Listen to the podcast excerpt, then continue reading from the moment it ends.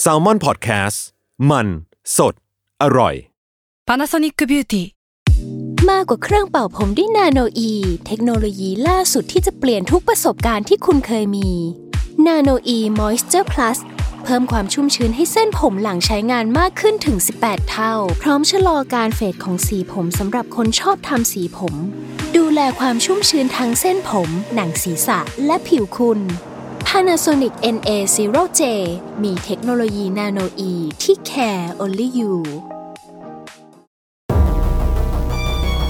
ทฤษฎีสมคบคิด เรื่องลึกลับ สัตว์ประหลาด ฆาตกรรม ความลี้ลับที่หาสาเหตุไม่ได้ เรื่องเล่าจากเคสจริงที่น่ากลัวกว่า fiction สวัสดีครับ ผมยชญ์ บรรพพงศ์ผมธัญวัฒน์อิพภูดม นี่คือรายการ Untitled Case สวัสดีครับ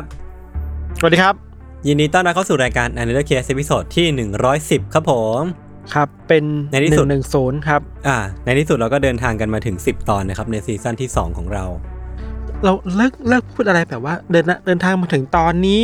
ตกใจมากเลยแปลกใจมาถึงตอนนี้ได้ไหมเรามาขอโทษเป็นแนวขอโทษใหม่ไหมใช่แบบขอโทษวันนี้หิวข้าวมากเลย วันนี้เหนื่อยจังวันนี้อะไรได้เอไหมอเออจริงๆก็หิวข้าวจริงๆนะนี่ผมนั่งกินเฟรนช์ฟรายอยู่ แต่ต้องปิดโลโก้ไว้ต้องปิดโลโก้เพราะว่าเดี๋ยวเดี๋ยวมีปัญหาเรื่องโฆษณาไม่เข้า จริงๆเปิดปิดเปิดไว้ก็ไม่มีใครเข้าอยู่ดีนะอ๋อเดี๋ยวเดี๋ยวเดี๋ยวแบรนด์อื่นมาสนใจเออเออใช่ใช่วันนี้เรามาอยู่กันในธีมที่ค่อนข้างที่จะโคตรแรนดอมเลยว่ะ อยู่ดีวันหนึ่งพี่โจเขาก็ส่งมาในกลุ่มว่าแบบเฮ้ยยศทันเล่าเรื่องนี้ไหมธีมห้องน้ำอืมเอออห้องน้ำเนี่ย เอาจริงๆแล้วอะห้องน้ำแม่ง แต่ว่าแรนดอมก็แรนดอมเนาะแต่ว่า แต่ว่าน่ากลัวก็น่ากลัวด้วยในเวลาเดียวกันเหมือนกันอะจริงๆอะเวลาเราพูดถึงห้องน้ำอะมันควรจะเป็นพื้นที่ที่ เราเข้าไปแล้วรู้สึก พักผ่อนหย่อนใจอะ ไปอือไปฉี่อะสบายไปอาบคืน้ำไม่สบายอะเออไปทำให้มันคือร่างกายมันสบายจิตใจสบายอะเออแต่ว่าพอมันอยู่ในยูซีอะ เราคิดว่า ในอีกด้านหนึ่งมันก็เป็นสถานที่ที่มันถูกคน หรือถูก อะไรบางอย่างทำให้มันดูลึกลับน่ากลัวมากขึ้นก็ได้อะอืมด้วยความที่มันเป็นพื้นที่ปิดในบ้านอะเคือเไม่รู้สิ สมมติว่าเราพูดถึงคอนโดพูดถึงบ้านนะ หนึ่งในที่ที่มันดูจะลับสุด อยู่ห่างสุด อยู่ลึกลับสุดอะมันควรจะเป็นห้องน้ำป่ะ เออ ใช่ใช่เพราะมันดูเป็น very private space อะเป็น very private space ว่าพื้นที่โคตรส่วนตัว คือถ้าห้องห้องหนึ่งในคอนโด หรือว่าในบ้านเนี่ย ห้องห้องหนึ่งที่จะถูกล็อกเป็นเวลาประมาณแบบแปดสิบเก้าสิบเปอร์เซ็นทุกครั้งที่ใช่มีคนอยู่ข้างในอะใช่ก็คือห้องน้ำเนาะมันไม่ใช่เออห้องนอนที่บางคนก็ไม่ล็อกห้องนอนหรือว่าอะไรพวกนี้แต่ว่าใช่ห้องน้ำเวลาเราเข้าไปอะมันจะล็อกอะแล้วมันมันคือ พื้นที่ปิดตายอย่างที่พี่ธัญพูดแหละแล้วข้างในนั้นอะ มันจะมีอะไรเกิดขึ้นก็ได้เนาะตั้งแต่การแบบใช่ที่เราเคยได้ยินมา spoil ไว้ก่อนอันนี้กันไม่เกี่ยวกับเรื่องที่เล่าเนาะมันจะมีการหั่นศพในห้องน้ำหรือว่าการเสียชีวิตของเอลวิสเพรสลีย์หรือว่าถ้าเป็นที่ญี่ปุ่นเองก็จะมีตำนานอย่างฮานาโกะหรือว่าพวกอ่าพวกตำนานผีอื่นๆซึ่งก็มีเยอะแต่ผมจำชื่อไม่ได้อะไรเงี้ยครับเออคือคือกลายเป็นว่าห้องน้ำมันก็เป็นที่ที่อุดมเรื่องเล่าประมาณหนึ่งเหมือนกันเนาะซึ่งวันนี้พวกผมสองคนก็เตรียมเรื่องเล่าที่ น่าจะเป็นคนละแนวกันที่เกี่ยวกับห้องน้ำเนี่ยมาเล่าให้ทุกคนฟังเพื่อนกันนะครับ วันนี้พี่ทันเริ่มก่อนครับ เรื่องของเราวันนี้ค่อนข้างน่ากลัวมากๆครับ มันต้องครับตื่นไว้ผมก่อนเลยครับ แล้วก็มีเนื้อหาเกี่ยวกับการล่วงละเมิดทางเพศ แล้วก็มีศพเยอะมากอืมนะครับ น่าจะสร้างความปั่นป่วนใจให้กับคนฟังได้ประมาณหนึ่งเพราะฉะนั้นใครไม่พร้อมก็พักไปก่อนนะครับ คือเรื่องนี้มันเกิดขึ้นอย่างนี้ครับ เราเริ่มต้นเล่าว่า ในเดือนกุมภาพันธ์ปี 1983 นะครับ มันเกิดเรื่องแปลกๆ ขึ้นที่อพาร์ตเมนต์แห่งหนึ่งในย่านที่ชื่อว่า Cranley Gardensในลอนดอนเหนืออังกฤษอืมชายคนหนึ่งชื่อว่าคุณไมค์แคลตตันเนี่ยครับ อายุ 29 ปีในเวลานั้นน่ะทำอาชีพเป็นวิศวกรที่เชี่ยวชาญด้านระบบท่อระบายน้ำอะ คุณไมค์เนี่ยครับ เขาก็ได้รับแจ้งมาจากชาวบ้านในย่านแครนลีย์การ์เดนว่า เฮ้ยช่วยเข้าไปดูที่บ้านพวกเขาหน่อยดิที่อพาร์ตเมนต์หน่อยสิว่า มันมีปัญหาอะไรเกิดขึ้นหรือเปล่า เพราะว่าท่อน้ำของพวกเขาอะมันอุดตันมาหลายชั่วโมงแล้ว อืมอืมคือเปิดก๊อกน้ำไปหรืออาบน้ำไปเนี่ย น้ำมันไม่ค่อยระบายอะมันมันขังกักขังไว้อะ ตามอ่างอาบน้ำตามพื้นอะไรอย่างเงี้ยครับช่วยมาดูให้หน่อยได้ไหมว่าเกิดอะไรขึ้น คุณไมค์ก็เดินทางไปที่อพาร์ตเมนต์แห่งนั้นนะครับ ในตอนหัวค่ำแล้วก็ด้วยความที่เขาพอจะรู้ระบบของไอ้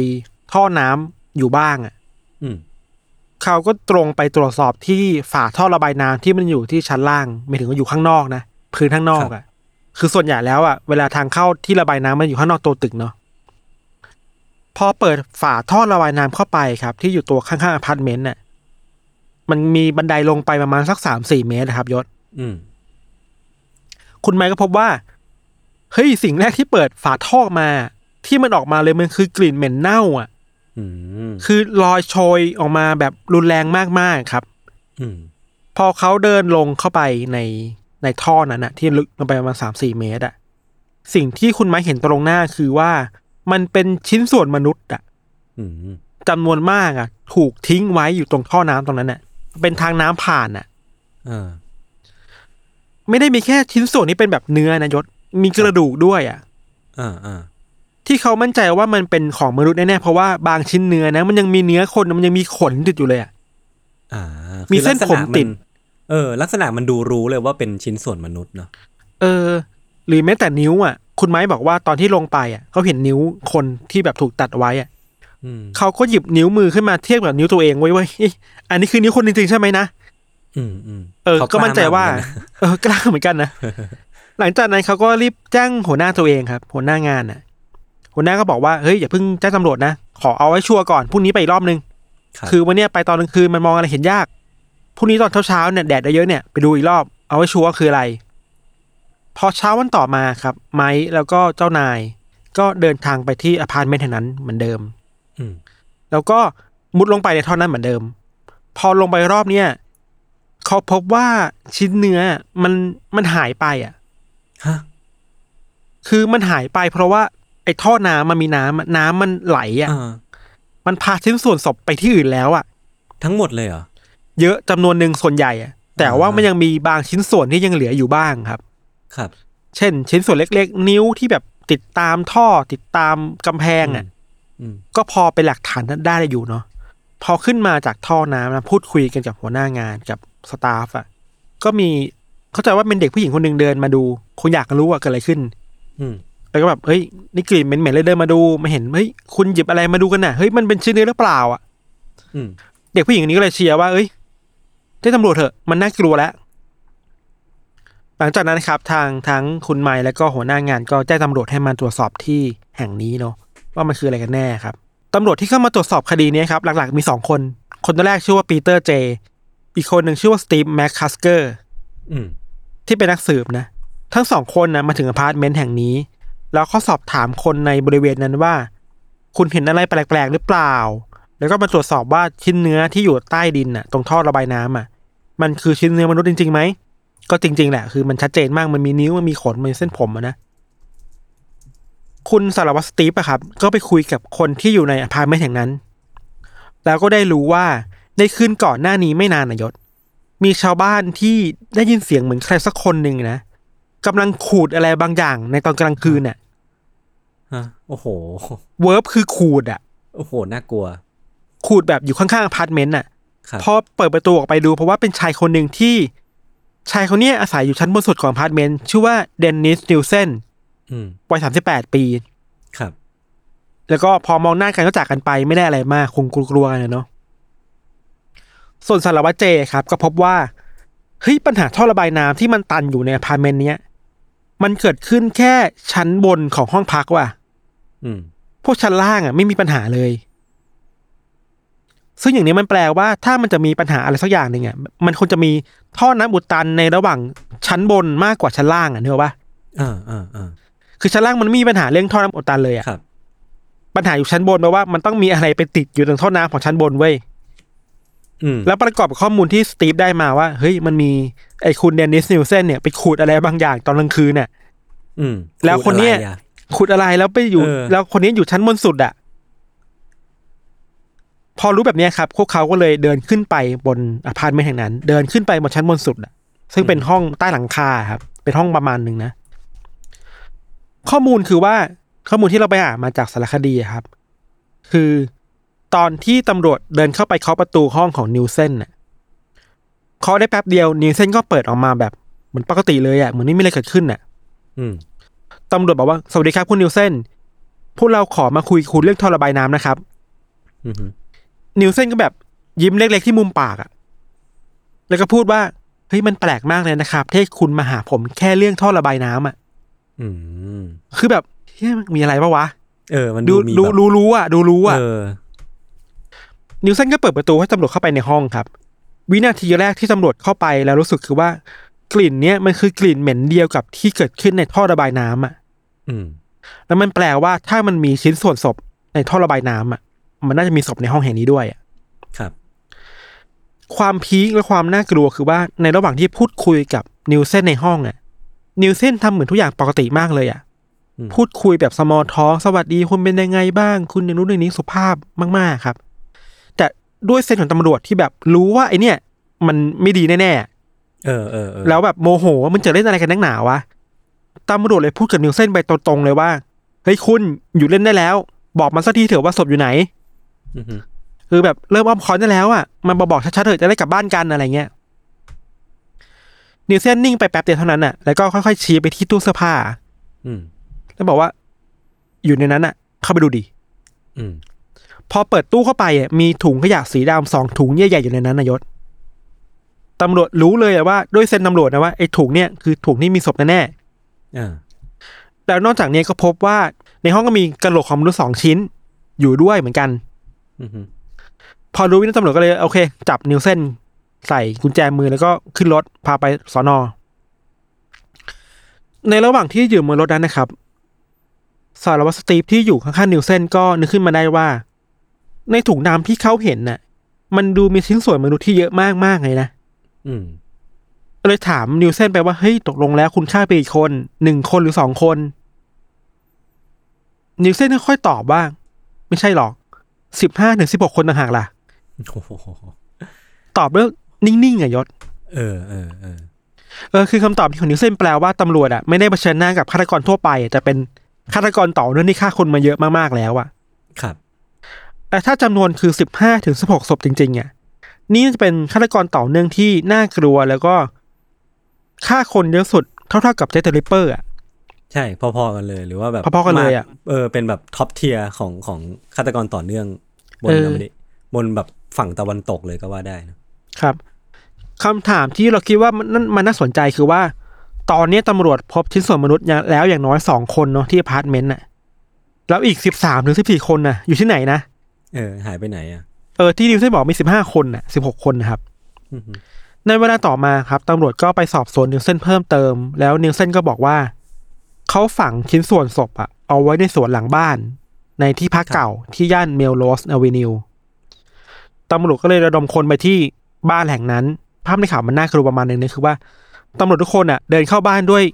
อุปกรณ์ขุดดินน่ะยศอืมแล้วแทบจะทุกนาทีอะ ตำรวจจะเจออะไรบางอย่างจากดินเสมอเลยอะอืมเป็นชิ้นส่วนมนุษย์บ้าง เป็นกระดูกส่วนนั้นส่วนนี้บ้าง กรามบ้าง แขนบ้าง ขาบ้างอะไรเงี้ย คือตำรวจหลายคนให้สัมภาษณ์ว่าทุกๆนาทีอะย้ำว่าทุกๆนาทีนะ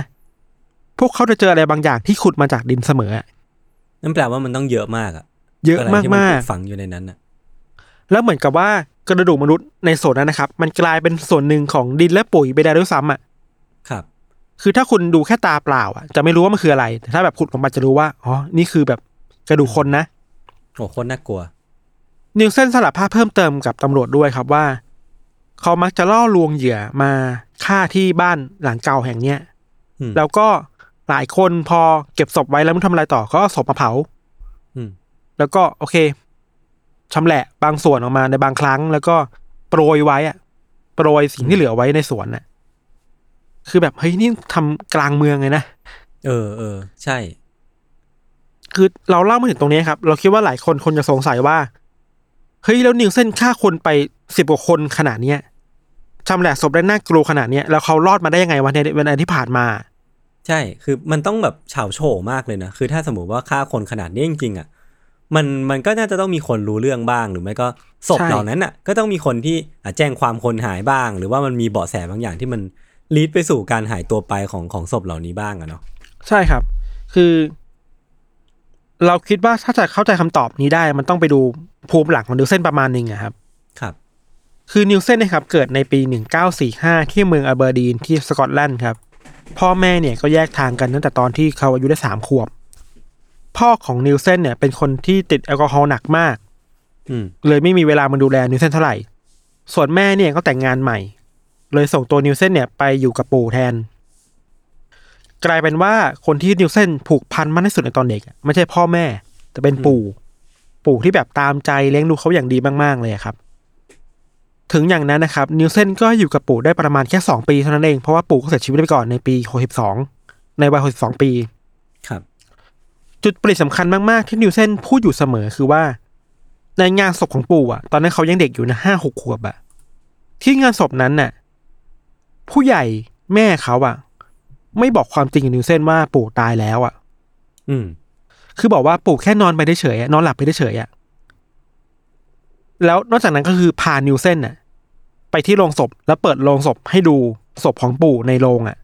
อืมคือนิวเซนบอกว่าเหตุการณ์เนี้ยมันทำให้ เขามีภาพจำของปู่ที่แบบนอนเสียชีวิตในโลงอะ ติดตามมาตลอดติดอยู่ในความทรงจำมาตลอดจนถึงจนถึงทุกวันนี้อะครับ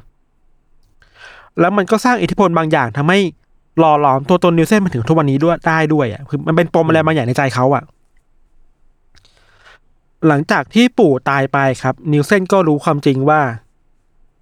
เฮ้ยนอกจากปู่แล้วอะ ในโลกเนี้ยก็ไม่มีใครที่รักเขาอีกแล้วนะอืมพ่อแม่ก็ไม่สนใจ คนรอบข้างก็ไม่สนใจกลายเป็นว่าเขาต้องโหยหา อะไรบางอย่างมาเติมเต็มตัวเองอะเติมเต็มรอยแผลที่มันหายไปจากปู่อะอืมแต่ก็หาไม่ได้เพราะมันมีปัญหาอะไรหลายอย่างเนาะอย่างแรกคือว่านิวเซนเป็น homosexual ครับ ครับ เป็นคนที่รักเพศเดียวกัน แล้วก็ในยุคสมัยนั้นน่ะ ในอังกฤษอะมันมีปัญหาเรื่องการกดขี่ทางเพศ แล้วก็ตีตราคนที่เป็น homosexual เยอะมาก ๆ หนักมากอะ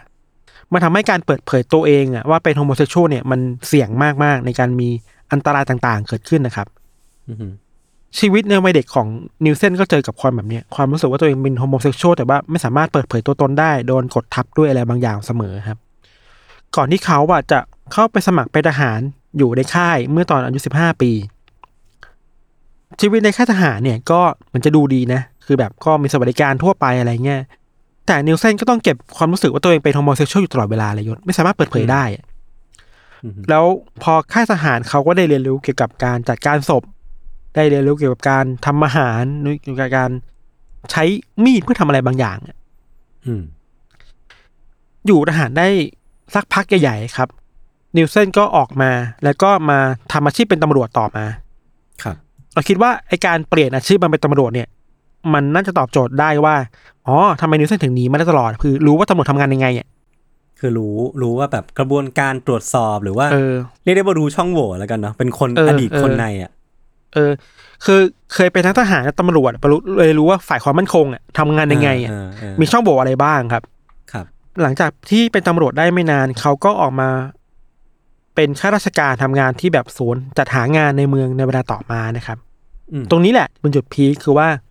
ชีวิตในช่วงหลังๆของนิวเซนมาเนี่ย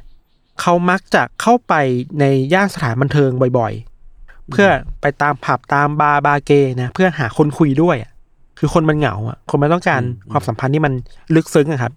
ครับ แต่ว่าพอพอได้เจอคนมากขึ้นน่ะ ไอ้ปมในใจในอดีตอะยศมันเริ่มกลับมาว่ะไอ้ความรู้สึกว่าต้องเอตัวเองต้องการ ใครบางคนที่จะอยู่เขาไปตลอดโดยที่ไม่หายไปอะอืมจากปู่ในอดีตนะนะ เราไม่รู้ว่าไอ้ปมเนี่ยมันมันสร้างมันสร้างตัวตนให้นิวเซนกลายเป็นฆาตกรได้ยังไงก็ไม่รู้นะ แต่ว่าพอถึงในปีหนึ่งเก้าเจ็ดแปดครับ นิวเซนก็พบกับเด็กหนุ่มคนหนึ่งชื่อว่าสตีเฟนดีนโฮมวัยสิบสี่ปีที่บาร์แห่งหนึ่งสิบสี่ปีเนี่ยมันเป็นวัยที่ยังเข้าบาร์ไม่ได้ อืม แล้วเหมือนน้องอะ อยู่แถวๆแบบแถวๆนั้นอะไปเจอระหว่างทางอะนิวเซนเลยเป็นคนอาสาพา ไปอยู่ในบาร์อะไรเงี้ย แล้วก็พากลับบ้านพอกลับมาที่บ้านนิวเซนนะครับ นิวเซนก็หาจังหวะที่แบบโฮมยังพักผ่อนนอนอยู่บนเตียงอะ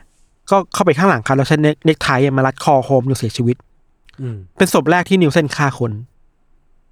อันนี้คือเกิดขึ้นในปี1978นะ ต่อมาในเดือนธันวาคมปี1979อะ นิวเซนก็ก่อเหตุอีกรอบหนึ่งครับ เหยื่อรายที่สองเนี่ยชื่อว่าเคนเนตโอเครดันทั้งสองคนก็มีอะไรกันที่บ้านนิวเซนแล้วก็นิวเซนก็ทำเหมือนเดิมคือ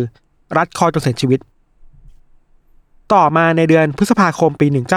1980 นิวเซนเจอกับเด็กชายวัย 16 ปี ชื่อว่ามาร์ตินรัฟฟี่อืมนิวเซนชวนมาร์ตินมาที่บ้าน รัดคอเหมือนเดิมรวมถึงกดหัวมาร์ตินลงในในอ่างล้างจานจนเสียชีวิตอืมเหยื่อรายต่อมาเป็นโสเภณีชายชื่อว่าบิลลี่ซัตเทอร์แลนด์ คนนี้อยู่ที่สกอตแลนด์นิวเซนก็รัดคอเขาจนเสียชีวิตเหมือนกัน คือ เหยื่อของนิวเซนเยอะมากอะยศ ครับ แล้วส่วนใหญ่จะเป็นผู้ชายหมดเลยนะ พูดได้ว่าทุกคนอืมเป็นผู้ชายอะเป็น homosexual เนาะสิบห้าถึงสิบหกคนที่นิวเซนบอกในตอนแรกอะมันเลยเป็นไปได้ไง อืม คือนิวเซนฆ่าคนมาตลอดอะทำอย่างนี้มาตลอดนะครับ มันมีมีข้อมูลที่บอกว่า หลังจากที่นิวเซนฆ่าคนมาเรื่อยๆอะจากหนึ่งคนเป็นสองคนเป็นสามคนนะครับ มันถึงขั้นที่ว่า ห้องน้ำมายศที่นิวเซนเคยเอาศพไปซ่อนอะไปเก็บไว้อะมันที่ไม่พออะอืม วิธีการของนิวเซนคือว่าเมื่อห้องน้ำที่ไม่พอใช่ปะคือเขาอยู่บ้านเก่าที่มันแบบมีชั้นเดียวอะ่ะเขางัดพื้นบ้านออกมา ขุดไว้แล้วเอาศพอะทิ้งไว้ในพื้นบ้านตัวเองอะ่ะอื้อหือที่โหดมากคือว่า มันไม่พออะ คือคือเจ็ดแปดคนเก้าคนนายศ พอถูกฝังเอาไว้ลงใต้บ้านตรงพื้นบ้านน่ะ พื้นมันบวมอะ คือต้องฆ่าคนมากแค่ไหนถึงถึงไม่สามารถฝังลงในใต้พื้นบ้านได้พออะเออ คือเยอะมากเว้ยจนสุดท้ายคือต้องเอาเอาออกมาเผาแล้วก็แล้วก็มาโปรยเศษไว้ตามส่วนที่เราบอกไปในตอนแรกครับ ครับ จุดเปลี่ยนหนึ่งคือการที่เขาเปลี่ยนบ้านเนี่ยคือแบบ หลังจากที่ค่าคนเยอะขึ้นกลิ่น มันเยอะขึ้นที่บ้านเก่าอะ อืมอืมมันเลยอาจจะมีคนที่แบบเอ้ยรู้หรือเปล่าว่านิวเซนทำอะไรเขาเลยหนีออกมา เปลี่ยนบ้านมาอยู่ที่บ้านในอพาร์ตเมนต์นะครับ ที่อพาร์ตเมนต์เนี้ยนิวเซนฆ่าสองคน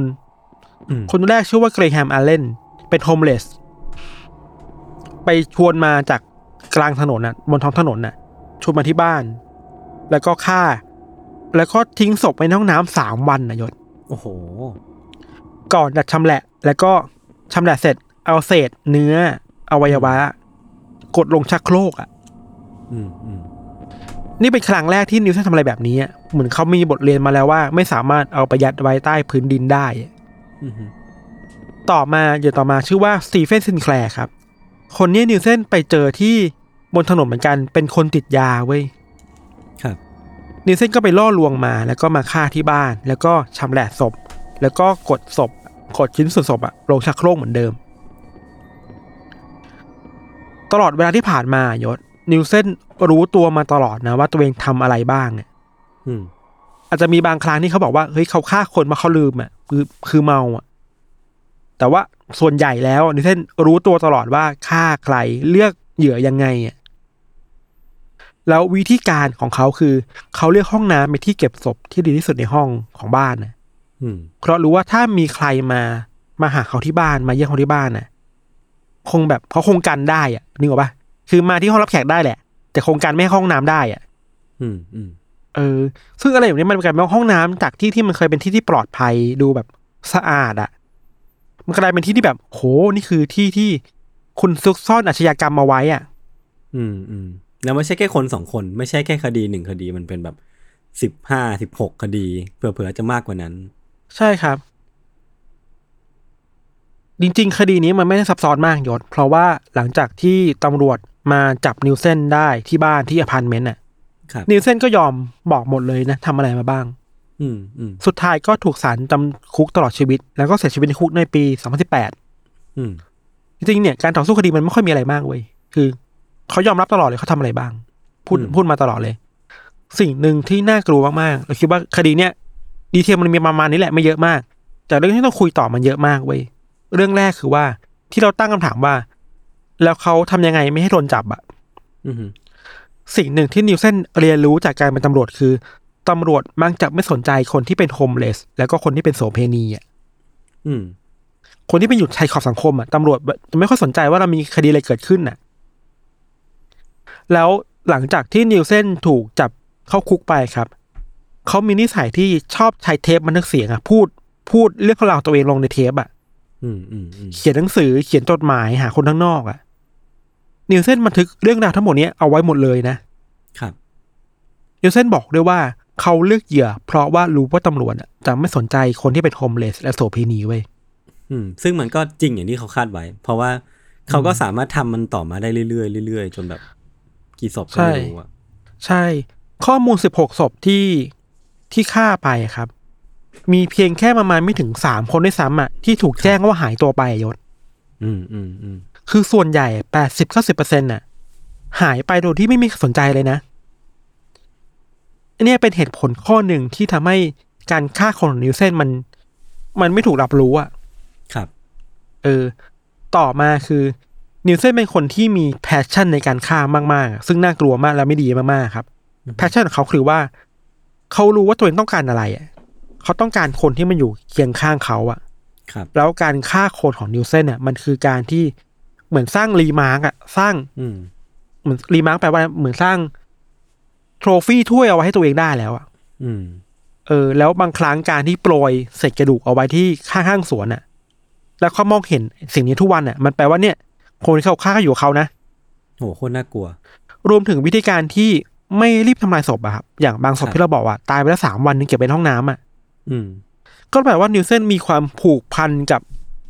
สิ่งที่เรียกว่าศพค่อนข้างเยอะมากเลยยศอืมดีเทลตรงนี้เราไม่รู้พูดดีไหมแต่พูดไว้ก่อนก็ได้ คือว่า มีบางศพอะครับ ที่นิวเซนฆ่าไว้แล้วเก็บไว้ในห้องน้ำอะอืมตามบางรายงานข่าวบอกว่านิวเซนเข้าไปอาบน้ำพร้อมศพอะยศอืมอืม คือวางศพไว้ข้างๆ ตรงที่ตัวเองอาบน้ำอะอืมน่ากลัวมากน่าก แล้วที่น่ากลัวใหญ่ไปเลย อันนี้ขอคอชั่นไว้แรงๆ มากๆนะครับ บางศพอะพอหลังจากเก็บเป็นห้องน้ำอะเขาพาศพมาไว้ที่เตียง แล้วก็ไปมีอะไรกับศพต่ออะอืมอืมคือเป็นเนโครฟิเลียป่ะ เออในโครไม่รู้ฟิเลีย ใช่ไหมเออ ซึ่งแบบโคตรน่ากลัว เราเออเรา เราไม่รู้ว่ามันเกิดขึ้นอะไรกันนี้คนคนหนึ่งได้ยังไงนะครับ ครับ ประเด็นที่สามคือว่า การฆ่าคนของนิวเซนน่ะ โอเคแหละเขาอ้างว่าเขาต้องการการเติมเต็มอะไรบางอย่าง ให้กับจิตใจตัวเองเนาะแต่ว่าสุดท้ายแล้วเราก็ไม่สามารถพูดได้ว่า คนที่มันผ่านชีวิตเรื่องราวมามากมาย มีบาดแผลมามากมายแล้ว การฆ่าคนของเขามันจะชอบทำอะ อืม เออ แล้วสำหรับเรานะ เราไปดูสารคดีมารู้สึกว่า นิวเซนเป็นฆาตกรที่ค่อนข้างเลือดเย็นมากๆ คือมีสติตลอดเวลาว่าตัวเองทำอะไร step ไหนอือฮึมองเหยื่อยังไง มองตำรวจยังไง มองสังคมนี้ยังไงอะคือ เป็นคนที่ antisocial แบบจริง ๆ อะเรียกได้ว่า คือเขาเขาจำได้ทุกรายละเอียดเลยป่ะพี่ทันแบบจำได้เยอะมากแล้วก็เล่าเออมาได้แบบ เหมือนมันเพิ่งเกิดขึ้นเมื่อวานอะใช่คือความทรงจำเขาในการฆาตกรรมอะมันเยอะมากๆอะ แล้วเขาชอบเล่า อะ อืม แล้วมีอีโก้สูงมากนะมีอีโก้ที่คันที่ว่า เคยเขียนจดหมายออกมาหานักข่าวข้างนอกว่า เฮ้ย ผมอยากมีอัตราชีวประวัติของตัวเองว่ะอืมผมเขียนไปแล้ว คุณตีพิมพ์ให้หน่อยได้ไหมอืมคือนิวเซนอยู่กับปมของการที่อยากเป็นที่รับรู้ตัวตนมากๆอะยศครับ เราว่านี่แหละไอ้ปมในวัยเด็กอะที่แบบรู้สึกว่าตัวเองไม่มีใครรักอะอืมอ้างว้างแล้วก็มีเหตุการณ์ที่เห็นศพกับตา เป็นครั้งแรกอะที่แบบอืมศพจริงๆนะใกล้ๆตัวนี่นะ มันน่าจะสร้างปมอะไรบางอย่างให้ นิวเซนมีความผูกพันหมกมุ่นกับศพเป็นพิเศษอะ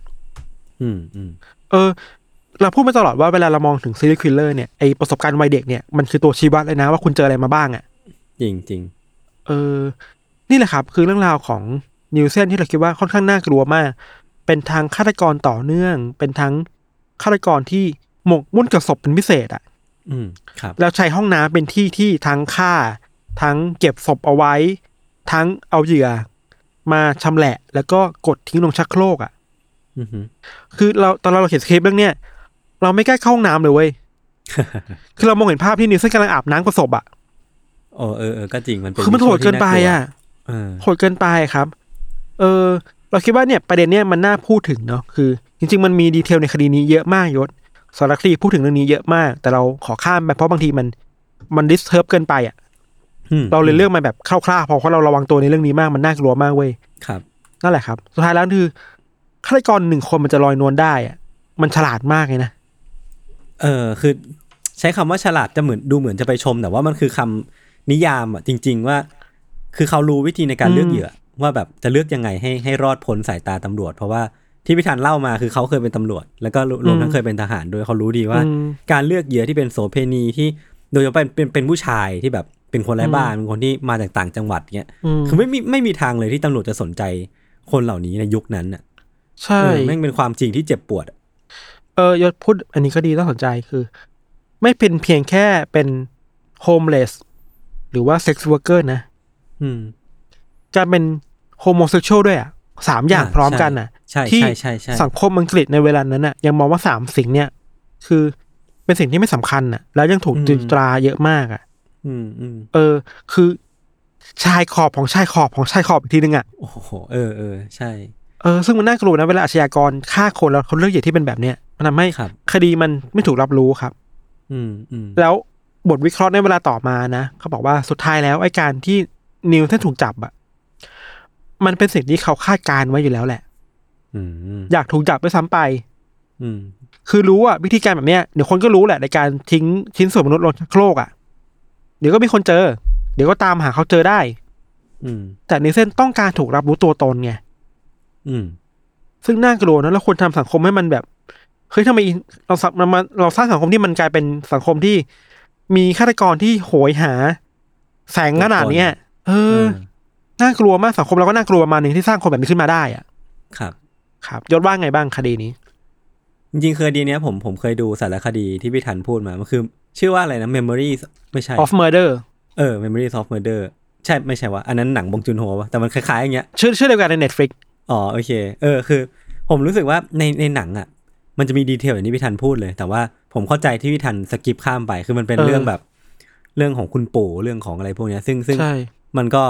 ไม่รู้ว่าความจริงเป็นยังไงเนาะก็ skip ไปดีกว่า แต่ว่าถ้าสมมติว่าใครอยากดูดีเทลมากขึ้น อยากเห็นอยากฟังเสียงของเดนนิสนิวเซนจริงๆอะเออ คือก็ไปก็ไปฟังไปดูสารคดีได้ครับ ครับ คือ ตอนที่เราไปหาข้อมูลมารวบรวมข้อมูลมา เรามีความช่างใจประมาณหนึ่งเลยเว้ยคือมันเห็นสคริปต์ยากมากเพราะว่าหนึ่งเราไม่อยากให้พื้นที่ของชีวิตนิวเซนมากเกินไปอะ อืมอืมอืมหมายถึงว่าไอเสียงเขาอะ มันจริงไอตัวสารคดีมันอะ มันก็สร้างข้อถกเถียงเยอะนะว่าเราควรให้พื้นที่เสียงของนิวเซนเยอะขนาดนี้ได้ไหมนะ เออจริงจริงตอนดูผมก็คิดเหมือนกัน ใช่ไหมสองคือ ในระหว่างทางเนี่ยดีเทลมันเยอะมาก แล้วมัน เราคิดว่ามันตัด Disturb ได้มันดิสเทิร์บเออจริง ๆ เว้ย แต่ถ้าคนครับสายเลือดๆหรือสายด้วยแบบ จิตใจแข็งแรงพออะก็ไปดูต่อได้มันชื่อว่า Memories of Murder เนอะใน Netflix ก็มีครับ อันนี้เราภาพรวมที่เราเล่าภาพรวมเพื่อแบบอยากชวนคุยทีหลังมากกว่าว่าอืมเฮ้ยไอสิ่งที่สารคดีมันพยายามบอกเราหรือเรื่องราวของนิเซนพยายามบอกเราคือนี่แหละมันมีปัญหาอะไรเกิดขึ้นบ้างในสังคมเราอะครับ ครับผม ครับ ประมาณนี้ครับเรื่องของเราครับ เดี๋ยวพักฟังโฆษณาสักครู่ครับ แล้วกลับมาฟังเรื่องยุต่อในเบรกหน้าครับ ครับ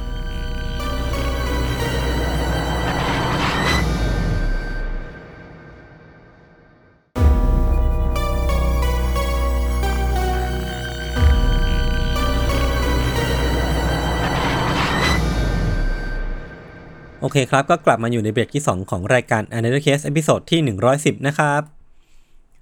ครับเรายังคงอยู่ในเรื่องของห้องน้ำปกติแล้วพักเบรกเนี่ยผมกับพี่ทันจะมีสักคนหนึ่งไปเข้าห้องน้ำแต่ว่าวันนี้ไม่มีใครไปเลย ไม่รู้ว่าเพราะไม่ปวดฉี่หรือว่าเพราะกลัวอะไรก็ไม่รู้เหมือนกันเนอะเขาเรียกว่าเตรียมตัวมาดีหรือเปล่าอะอยู่ที่คุณอะเตรียมตัวมาโอเคแบบอ่านรายการแบบคุณทุ่มเทให้รายการนี้แค่ไหนวะอ่าๆจริงจังแค่ไหนวะโอเคโอเคเออเออผมก็ขี้เกียจเถียงแล้วเออเถียงไปก็ผมก็แพ้อยู่นี่เออคือเรื่องเนี้ย เรื่องที่ผมกำลังจะเล่าเนี้ยเป็นเรื่องอีกอีกเรื่องหนึ่งที่ เกิดขึ้นในเกาหลีใต้ คือผมอะรู้สึกว่าสิบตอนที่ผ่านมา ผมเล่าเรื่องในเกาหลีแบบ เยอะเหมือนกันนะสามสี่ตอนนะที่จำจำไม่ผิดอะคือมันอืมเหมือนผมก็เพิ่งไปเจอมาว่าจริงๆแล้วเรื่องราวในเกาหลีใต้มันก็มีเรื่องพีคๆเยอะมีเรื่องแบบที่น่าพูดถึงเยอะเหมือนกันครับ คืออันเนี้ยมันเป็นคดีฆาตกรรมที่นำมันนำไปสู่การตั้งคำถามที่ต่อสังคมที่ค่อนข้างยิ่งใหญ่ คือตัวคดีเองอะไม่ได้ซับซ้อนไม่ได้ซ่อนเงื่อน แล้วก็ไม่ได้มีผู้เสียชีวิตเยอะ แต่ว่าอืมมันมีบางอย่างในคดีเนี้ยที่มันนำไปสู่การวิพากษ์วิจารณ์สังคมแบบขั้นตอนใหญ่โตมากเลย จุดเริ่มต้นของเรื่องเนี้ยพี่ทันมันอยู่ที่ย่านกังนำที่แบบผมก็เคยเคยเมนชั่นถึงย่านนี้ไปแล้วว่ามันเป็นย่านที่พลุกพล่านมากๆ มีคนอยู่เยอะ แล้วก็เป็นย่านที่มีความเจริญสูงอะแล้วก็มีทั้งแบบทั้งตอนกลางวันก็มีทั้งย่านธุรกิจและตอนกลางคืนก็มีทั้งแบบย่านที่เป็นเป็นย่านเริงรมอะไรพวกเนี้ยนะครับสำหรับใครที่ไปที่เคยเคยไปเกาหลีใต้อะการเดินทางหลักที่เราคุ้นเคยกันอะพี่ทันก็น่าจะเป็นพวก รถไฟฟ้าใต้ดินเนาะเอออืมคือแบบเราก็มักจะเห็นจากซีรีส์จากหนังเลยพวกเนี้ยที่ที่ตัวละครก็จะเดินทางผ่านรถไฟฟ้าใต้ดินเป็นเป็นการเดินทางหลักครับทีเนี้ยณบริเวณใกล้ๆกับทางออกที่ 10 ของสถานีกังนำอะมันก็มีร้านคาราโอเกะแห่งหนึ่งตั้งอยู่ครับ แล้วก็ในร้านแห่งเนี้ยมันก็มีห้องน้ำของร้านเนี้ยตั้งอยู่ แล้วก็ในห้องน้ำตอนเนี้ยตอนประมาณเที่ยงคืนเนี่ยครับมันก็มีผู้ชายคนหนึ่งครับที่กำลังเฝ้ารออะไรบางอย่างอยู่ในห้องน้ำแห่งนั้นอืมคือผู้ชายคนเนี้ยมีชื่อว่าคิมซองมิน เขาเนี่ยมีอายุประมาณ 34 ปีในขณะนั้น คือตัวเขาเองอะพี่ธันก็เป็นพนักงานที่ร้านค้าแห่งหนึ่ง น่าจะเป็นร้านขายเหล้านะครับที่ในย่านกังนำนี่แหละ แล้วก็ในวันที่ 17 พฤษภาคมปี 2016 เนี่ยเวลาประมาณเที่ยงคืนครึ่งอย่างที่ผมได้บอกไปอืมเขาเนี่ยคิมซองมินเนี่ยก็ได้เข้าไปปักหลักอยู่ในห้องน้ำแห่งเนี้ยของที่ร้านคาราโอเกะแห่งเนี้ยครับซึ่งมันเป็นห้องน้ำที่ต้องบอกก่อนว่าเป็นห้องน้ำยูนิเซ็กซ์มันไม่ได้แบ่งเพศหญิงชายเนาะเป็นเป็นห้องน้ำที่ใครก็สามารถเข้าได้เนาะ คือคิมซองมินเนี่ยก็รออยู่ในห้องน้ำแห่งเนี้ยครับ รอแล้วรอเล่า คนเข้ามาคนแรกเนี่ยเป็นผู้ชายก็ไม่มีอะไรเกิดขึ้น คนที่สองยังเป็นผู้ชายอีก คนที่สามสี่ห้าหกก็ยังคงเป็นผู้ชาย จนคนต่อไปเนี่ย พี่พอเดินเข้ามาข้างในเนี่ยพอคนต่อไปเดินเข้ามาข้างในเนี่ยคิมซองมินเนี่ยครับเขาก็รีบพุ่งเข้าไป เอามีดขนาดที่ยาวประมาณ 32.5เซนติเมตรอะยาวกว่าหนึ่งไม้บรรทัดอีกอะแทงเข้าไปที่ที่หน้าอกของคนคนเนี้ยสี่ครั้งจนเขาเนี่ยเสียชีวิตคาที่ แล้วก็เนี่ยคือเรื่องราวทั้งหมดพี่ทันที่เกิดขึ้นในที่เกิดเหตุ คือมันอืมเป็นเรื่องราวของคนสองคนที่แทงกันแล้วก็ฆ่ากันตายอืมแต่ว่าสาเหตุที่ทำให้คดีเนี้ยมันเป็นที่พูดถึงอะพี่ทันมันเกิดขึ้นหลังจากที่เหตุเกิดไปแล้ว แล้วก็มีการจับกลุ่มตัวฆาตกรคือคิมซองมินเรียบร้อยแล้วอืมซึ่งหลังจากที่คิมซองมินเนี่ยถูกตำรวจเข้าจับกลุ่มไปครับ เรื่องราวเนี่ยมันก็ถูกเปิดเผยออกมาประมาณว่า ตัวเขาเองอะตัวคิมซองมินเองเนี่ยไม่ได้รู้จักกันกับเหยื่อเป็นการส่วนตัว คือเป็นใครก็ไม่รู้เลยเป็นคนแปลกหน้าต่อกันละกันน่ะ แต่ว่าสาเหตุที่คิมซองมินเนี่ยเลือกฆ่าคนคนเนี้ยอย่างเครียดแค้นน่ะเพราะว่าเธอเนี่ยเป็นคนแรกที่เข้ามาในห้องน้ำนี้ และเป็นผู้หญิง คือสาเหตุมันแค่นี้เองเว้ยคนที่หนึ่งถึงหกอะเป็นผู้ชาย พอคนที่เจ็ดเดินเข้ามาและเป็นผู้หญิงอะเป็นเหตุผลเพียงเท่านี้เองที่ทำให้เขาพุ่งชาร์จเข้าไปแล้วก็เอามีดที่เตรียมมาแทงเข้าไปที่คนคนนี้จนเสียชีวิตอะมเออเพียงเพราะว่าเธอเป็นผู้หญิงเท่านั้นเอง คือพอสาเหตุที่ทำให้ผู้หญิงคนหนึ่งครับที่ มีอายุแค่ 23 ปีอะต้องถูกฆ่า เพราะว่าเธอเป็นเป็นผู้หญิงอะคดีเนี้ยมันก็เลยถูกพูดถึงในแง่มุมเรื่องราวของ misogyny เรื่องราวของการเกลียดชังผู้หญิง แล้วก็เป็นประเด็นของความปลอดภัยของผู้หญิงที่คนก็ตั้งคำถามกันพวกผู้หญิงในเกาหลีใต้ก็ตั้งคำถามกันอย่างหนักหน่วงมากๆ อย่างหนาหูมากๆ แล้วก็ก่อนจะไปถึงตรงนั้นเนี่ยก่อนที่จะมา discuss ตรงเนี้ยครับผมขอเล่าถึงเรื่องราวของฆาตกรอย่างคิมซองมินก่อนละกันอืมสิ่งแรกที่หากเรา search ในคดีเนี้ยในอินเทอร์เน็ตแล้วจะเจอก็คือ คำให้การของคิมซองมินที่เขาให้ไว้หลังจากถูกจับมานะครับ คือเขาเนี่ยบอกกับตำรวจว่าที่ผ่านมาในชีวิตเขาอะเขาถูกผู้หญิงเนี่ยหมางเมินมาโดยตลอดเลย และสาเหตุที่ทำให้เขาลงมือก่อเหตุอะพี่ทัน ก็เพราะว่าเขาเนี่ยทนมันไม่ได้อีกต่อไป ที่จะถูกผู้หญิงหมางเมิน คือมันเป็นเพราะคำให้การนี้เองอะที่ทำให้คดีเนี้ยมันกลายเป็น controversial อะมันเป็นครับคำให้การที่ค่อนข้างเด่นชัดมากๆว่าคิมซองมินคนเนี้ยมีความเห็นที่ค่อนข้างชัดเจนมากๆว่า เขาเนี่ยต่อต้านเพศหญิงว่าแบบมีอคติมีความเกลียดชังที่ตรงไปตรงมามาก ๆกับเพศหญิงนะครับ แต่ว่ามันก็ยังมีประเด็นอื่นที่อยู่ในคดีเรื่องนี้ด้วย ก็คือ ประเด็นสุขภาพจิตของคุณคิมซองมินพอหลังจากคิมซองมินเนี่ยถูกจับได้ 2 วันวันที่ 18 พฤษภาคมเนี่ยคุณแม่ของคิมซองมินเนี่ยครับก็นำเอกสารมายืนยันกับทางการว่าลูกชายของเธอเนี่ยอยู่ภายใต้การรักษาอาการเรื้อรังมาตั้งแต่ปี 2008 แล้วอืม คือที่ผ่านมาตั้งแต่ปี 2008เป็นต้นมาเนี่ยครับคิมซองมินเข้าโรงพยาบาลหลายต่อหลายครั้งด้วยอาการทางจิตของเขาเอง ซึ่งหมอเนี่ยเคยวินิจฉัยไว้ว่าอาการมันจะหนักขึ้นหนักขึ้น หากเขาไม่ทานยาตามที่หมอสั่ง เขาก็เลยได้มีการทานยาแล้วก็ได้รับเมดิเคชันมาตามปกติตั้งแต่ตอนนั้นเป็นต้นมาเนาะแต่ว่าหลังจากนั้นนะพี่ทัน ในต้นปี 2016 อะก่อนหน้าที่จะเกิดเหตุประมาณ 3-4 เดือนคิมซองมินอะหนีออกจากบ้านไปเว้ย ทำให้เขาไม่ไม่ได้รับการรักษาหรือว่าไม่ได้ไปเข้าโรงพยาบาล แล้วก็แน่นอนคือเขาไม่ได้เทคยาตามที่หมอสั่ง ตั้งแต่ตอนนั้นอะ เป็นเวลา3-4เดือนจนมันกระทั่งอืมมาถึงวันที่เกิดเหตุขึ้นนะนะครับ แล้วเพื่อเพื่อการเดินหน้าของคดีอะตำรวจก็ต้องทำการตรวจสอบอาการทางจิตของคิมซองมินเพิ่มเติมว่ามันมีโรคอะไรเป็นพิเศษไหมหรือว่ามันมันสามารถใช้ในชั้นศาลได้หรือเปล่า มันก็เป็นหนึ่งในกระบวนการที่ต้องทำอะนะครับ ซึ่งผลการวิเคราะห์เนี่ยมันก็เปิดเผย อาการต่างๆของคิมซองมินในอดีตเขานะครับว่าตั้งแต่ยังเป็นวัยรุ่นเนี่ยคิมซองมินมักมีอาการหูแว่วแล้วก็เริ่มมีความคิดที่ไม่ดีกับผู้หญิงในเวลาต่อมาตอนนี้เขาเหมือนอยู่ในในโบสถ์แห่งหนึ่งนะครับ คือเขาเนี่ยมีภาพจำหรือว่ามักจะมีจินตนาการว่าเขาเนี่ยจะพยายามทำที่ทำดีที่สุดในทุกๆเรื่อง แต่ว่าพวกผู้หญิงเหล่าเนี้ยพวกผู้หญิงที่อยู่รอบตัวเขาเนี่ยก็จะต้องคอยจับผิดอะแล้วก็คอยกลั่นแกล้งเขาอยู่ดีอะซึ่ง เขาก็แค่คิดขึ้นมาอย่างเงี้ยเนาะแล้วเขาเนี่ยเคยเห็นแบบภาพหลอนหรือว่าถ้าภาษาอังกฤษเขาเรียกว่า delusion นะครับว่าโดนผู้หญิงเนี่ยทำร้ายด้วย เออ คือเขามีสิ่งเหล่านี้เขาจินตนาการสิ่งเหล่านี้ขึ้นมา หรือว่ามีเรื่องราวอย่างเงี้ย บรรจุอยู่ในสมอง แต่ว่าอย่างไรก็ตามคือ จากหลักฐานที่มันปรากฏอะจากเรื่องราวที่คนที่รู้จักกับคิมซองมินเล่าให้ฟังเพื่อนเขาญาติเขาเนี่ย มันมีไม่มีประสบการณ์ไหนเลยอะที่คิมซองมินที่ผ่านมา เคยเจอเรื่องราวแย่ๆกับผู้หญิงแบบประจักษ์ชัดอะ คือเรียกได้ว่ามันไม่ได้มีที่มาที่ไปว่าทำไมเขาถึงมีความคิดเช่นเนี้ยกับมนุษย์ที่เป็นผู้หญิงอะเออมันไม่ได้ไม่ได้ชัดเจนขนาดนั้น สุดท้ายเนี่ยเรื่องราวของอาการทางจิตของของคิมซองมินนะครับจากการค้นประวัติเพิ่มเติมเนี่ยก็เพราะว่าคิมซองมินเนี่ยเคยถูกหมอวินิจฉัยว่าเป็น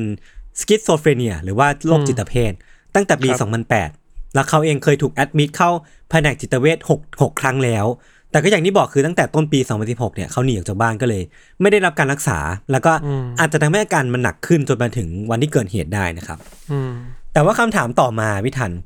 จู่ๆเนี่ย จากคนที่มีแนวคิดเช่นเนี้ย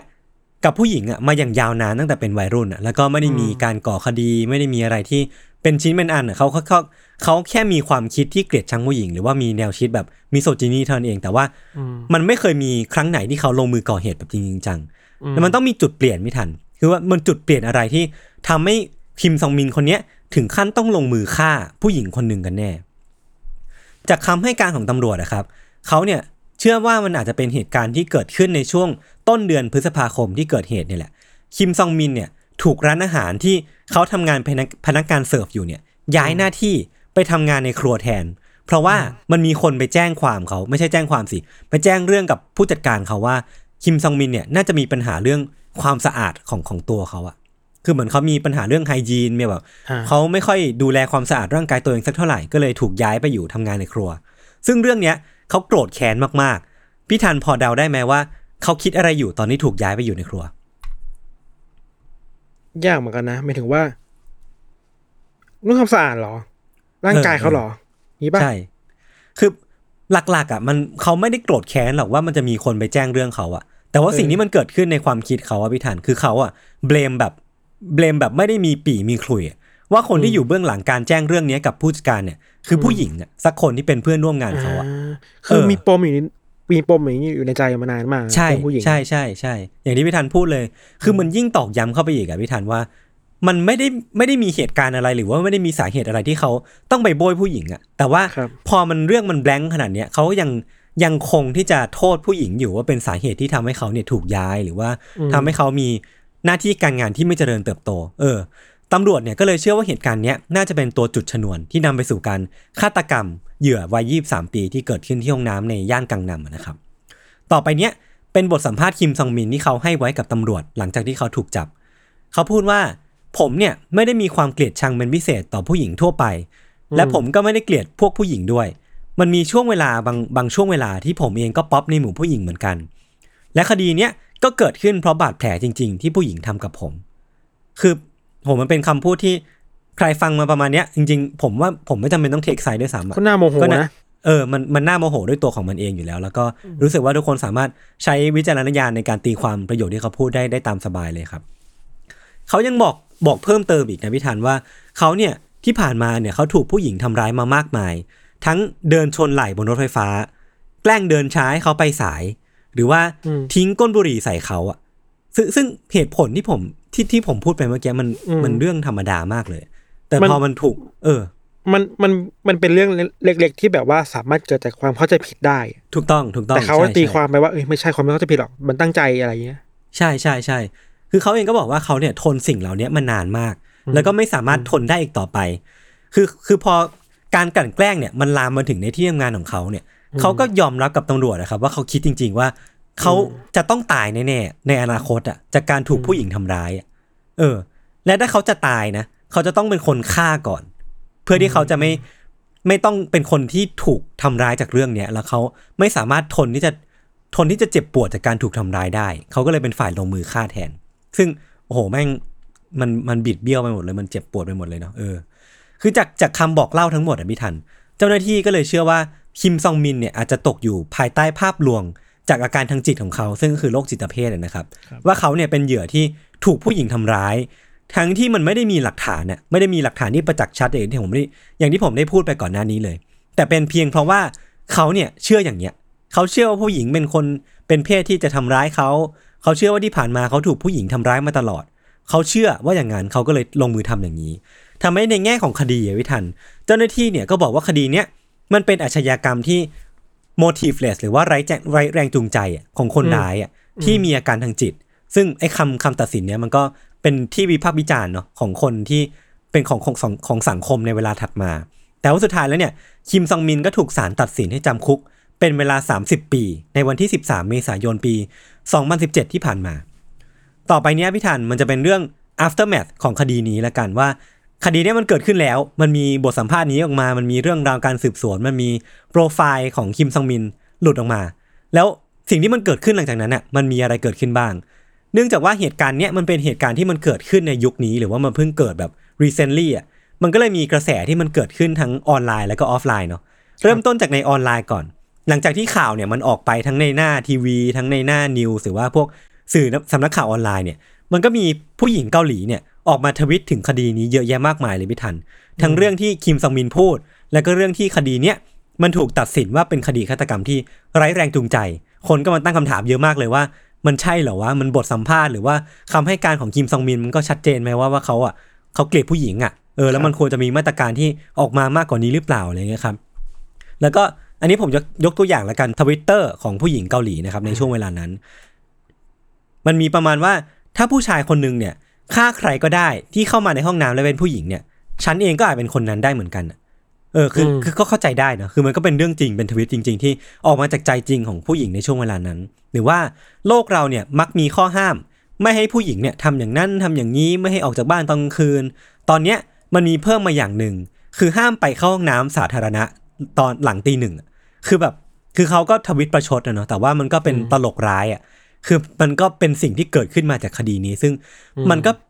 คือเหยื่อในในคดีเนี้ยเธอก็แค่ไปเข้าห้องน้ำอะด้วยตัวคนเดียว ซึ่งมันควรจะปลอดภัยมันเป็นย่านที่คนอยู่เยอะ แต่ว่าสุดท้ายแล้วเธอก็ตกเป็นเหยื่อของฆาตกรคนหนึ่งที่มีความเกลียดชังต่อผู้หญิง แล้วก็มันจริงๆมันมีอีกเยอะมากเลยพิธานที่มันเป็นกระแสทั้งในทวิตเตอร์แล้วก็ในเว็บบอร์ดของเกาหลีเอง มันมีกระแส ต่อเนื่องมาจนมาจนกระทั่งมาถึงทวิตของผู้ใช้คนหนึ่งครับที่มีชื่อว่า 0517 AM1 คือคนคนเนี้ยทวิตออกมาว่า พวกเราทุกคนไปวางดอกไม้และติดโพสต์อิทที่สถานีกังนำทางออกสิบกันเถอะ มันถึงเวลาแล้วที่สังคมเนี่ยจะต้องให้คำอธิบายต่อความรุนแรงและการการฆาตกรรมที่เกิดขึ้นกับผู้หญิง ซึ่งทวิตเนี้ยมันถูกรีออกไป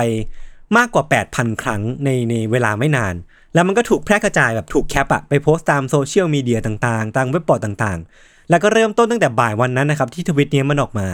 ผนังที่มันล้อมรอบสถานีกังนำอะพี่ทันอืมรวมไปถึงสถานีใต้ดินอื่นด้วย มันก็เต็มไปด้วยดอกไม้ เป็นดอกเบญจมาศแล้วก็ Post-it อะ เป็นพันๆอันน่ะที่ผู้หญิงเหล่าเนี้ยเขามาติดติดซึ่งข้อความในใน Post-it เนี่ยมันก็จะเป็นข้อความประมาณว่า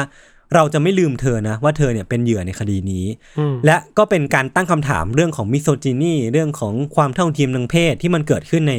ประเทศเกาหลีใต้ในตอนนั้นน่ะ เออ คือหลักๆ เนี่ยมันคือการเกลียดผู้หญิงเนี่ยหรือว่ามิโซจินีเนี่ยพวกเธอเนี่ยต้องการที่จะทำให้เรื่องเนี้ยมันเป็นหนึ่งในปัญหาสังคมที่รัฐบาลเกาหลีใต้เนี่ยพูดถึงเรื่องนี้อย่างจริงจัง ครับ แน่นอนว่าพวกเธอเนี่ยแค่ออกมาเพื่อเรียกร้องความปลอดภัยให้ตัวเองอะนึกออกปะเพราะว่าไม่มีใครรู้ว่าในอนาคตอะ ถ้ามีฆาตกรอย่างคิมซองมินอีกอะไม่รู้ผู้หญิงคนไหนอะ random random girl คนไหนอะจะต้องตกเป็นเหยื่อในคดีแบบนี้อีกครับเออ แต่ว่าแม้ว่าเธอจะออกมาเรียกร้องเพื่อความปลอดภัยของตัวเองเนี่ย แต่มันก็มีกระแสบนโลกออนไลน์วิทันที่มันตีกลับด้วยเช่นกัน เช่น บอกว่า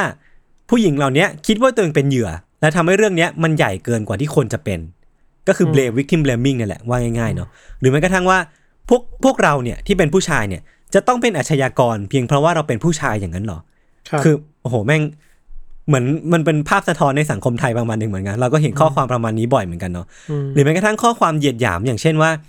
ผู้ผู้หญิงน่าเกลียดก็สบายใจได้ ไม่มีใครไปแตะต้องพวกเธอหรอก เพราะฉะนั้นเนี่ยเลิกกังวลแล้วก็ใช้ห้องน้ำสาธารณะได้เต็มที่เลย โอ้โห แม่งโคตรโคตรแย่เลยอืมซึ่งอันเนี้ยผมผมจะไม่ค่อยใส่ emotion ไปแล้วกันเนาะเดี๋ยวค่อยไปเก็บไว้ discuss ตอนท้ายเอาจริงๆแล้วเนี่ยผมก็ไปresearch ข้อมูลเพิ่มเติมพี่ทันว่าถ้าดูในแง่ของสถิติแล้วเนี่ย เรื่องของ gender inequality หรือว่าความไม่เท่าเทียมทางเพศเนี่ยในเกาหลีใต้เนี่ยมันเป็นยังไงบ้าง ซึ่งเรื่องที่ผมไปหาเจอเนี่ยมันก็จะแตกต่างกันไปในแต่ละ report อย่างเช่นของ UNDP เกาหลีใต้ในปี 2017เนี่ยพี่ทัน อยู่ที่อันดับ 10 จาก 160 ประเทศ ก็คือเป็นประเทศที่ค่อนข้างปลอดภัย เรียกได้ว่ามีความแบบมี gender equality ในการมีความเท่าเทียมทางเพศที่ค่อนข้างอยู่ในเกณฑ์ที่รับได้ แล้วก็อยู่ในเกณฑ์ค่อนข้างดี แต่ว่าของ WEF หรือว่า World Economic Forum เนี่ยเกาหลีใต้เนี่ยไม่ทันอยู่อันดับที่ 118 จาก 144 ประเทศ ซึ่งก็คืออยู่แบบแรงท้ายๆอะเอออมแล้วก็เป็นประเทศที่มีความไม่เท่าเทียมทางเพศสูงมากเอาจริงๆแล้วมันขึ้นอยู่กับเกณฑ์วัดอะคือผมเองก็ไม่แน่ใจยังไม่ได้ไปรีเสิร์ชขนาดนั้นว่าเกณฑ์วัดอะไรกันแน่ที่ทำให้ ranking ของทั้งสอง report เนี่ยมันต่างกันขนาดนี้ แต่แน่นอนว่ายังไงก็ตามเนี่ย เรื่องเนี้ยในประเทศเกาหลีใต้เนี่ย มันควรจะเป็นเรื่องที่ถูกพัฒนาต่อไปแน่ๆ เพราะว่ามันมีความไม่เสถียรอยู่บางอย่างเนาะ ซึ่งมันก็มี report เพิ่มเติมพี่ทันว่า การทำร้ายร่างกายผู้หญิงในเกาหลีใต้เนี่ย พบเห็นได้อย่างทั่วไปมากๆ คือมันมันมีการรายงานจากผู้หญิงที่เขาเนี่ยไปสัมภาษณ์เนี่ยบอกว่ามากกว่า 50%ของผู้หญิงเกาหลีใต้เนี่ยบอกว่าตัวเองเนี่ยเคยถูกคู่ครอง ซึ่งเป็นสามีเนี่ยทำร้ายมาก่อน และที่น่าตกใจกว่านั้นนะคือกว่า 90%นะพิถันของผู้หญิงที่ ที่ report เนี้ยไปทำการสำรวจเนี่ยเคยถูกแฟนหนุ่มหรือว่าเป็นสามีเนี่ยแหละทำร้ายจิตใจหรือว่าร่างกายมาก่อน ก็คือเกือบ100%น่ะจะต้องถูกเพศเพศชายเนี่ยทำร้ายมาก่อนในอดีตหรือว่าปัจจุบันอืมซึ่งเอาจริงๆแล้วเนี่ย พอมาอยู่ในบริบทที่ค่อนข้างปัจจุบันหน่อยเนี่ยเราก็มักจะได้ยินข่าวบ่อยครั้งมาก ๆ ว่า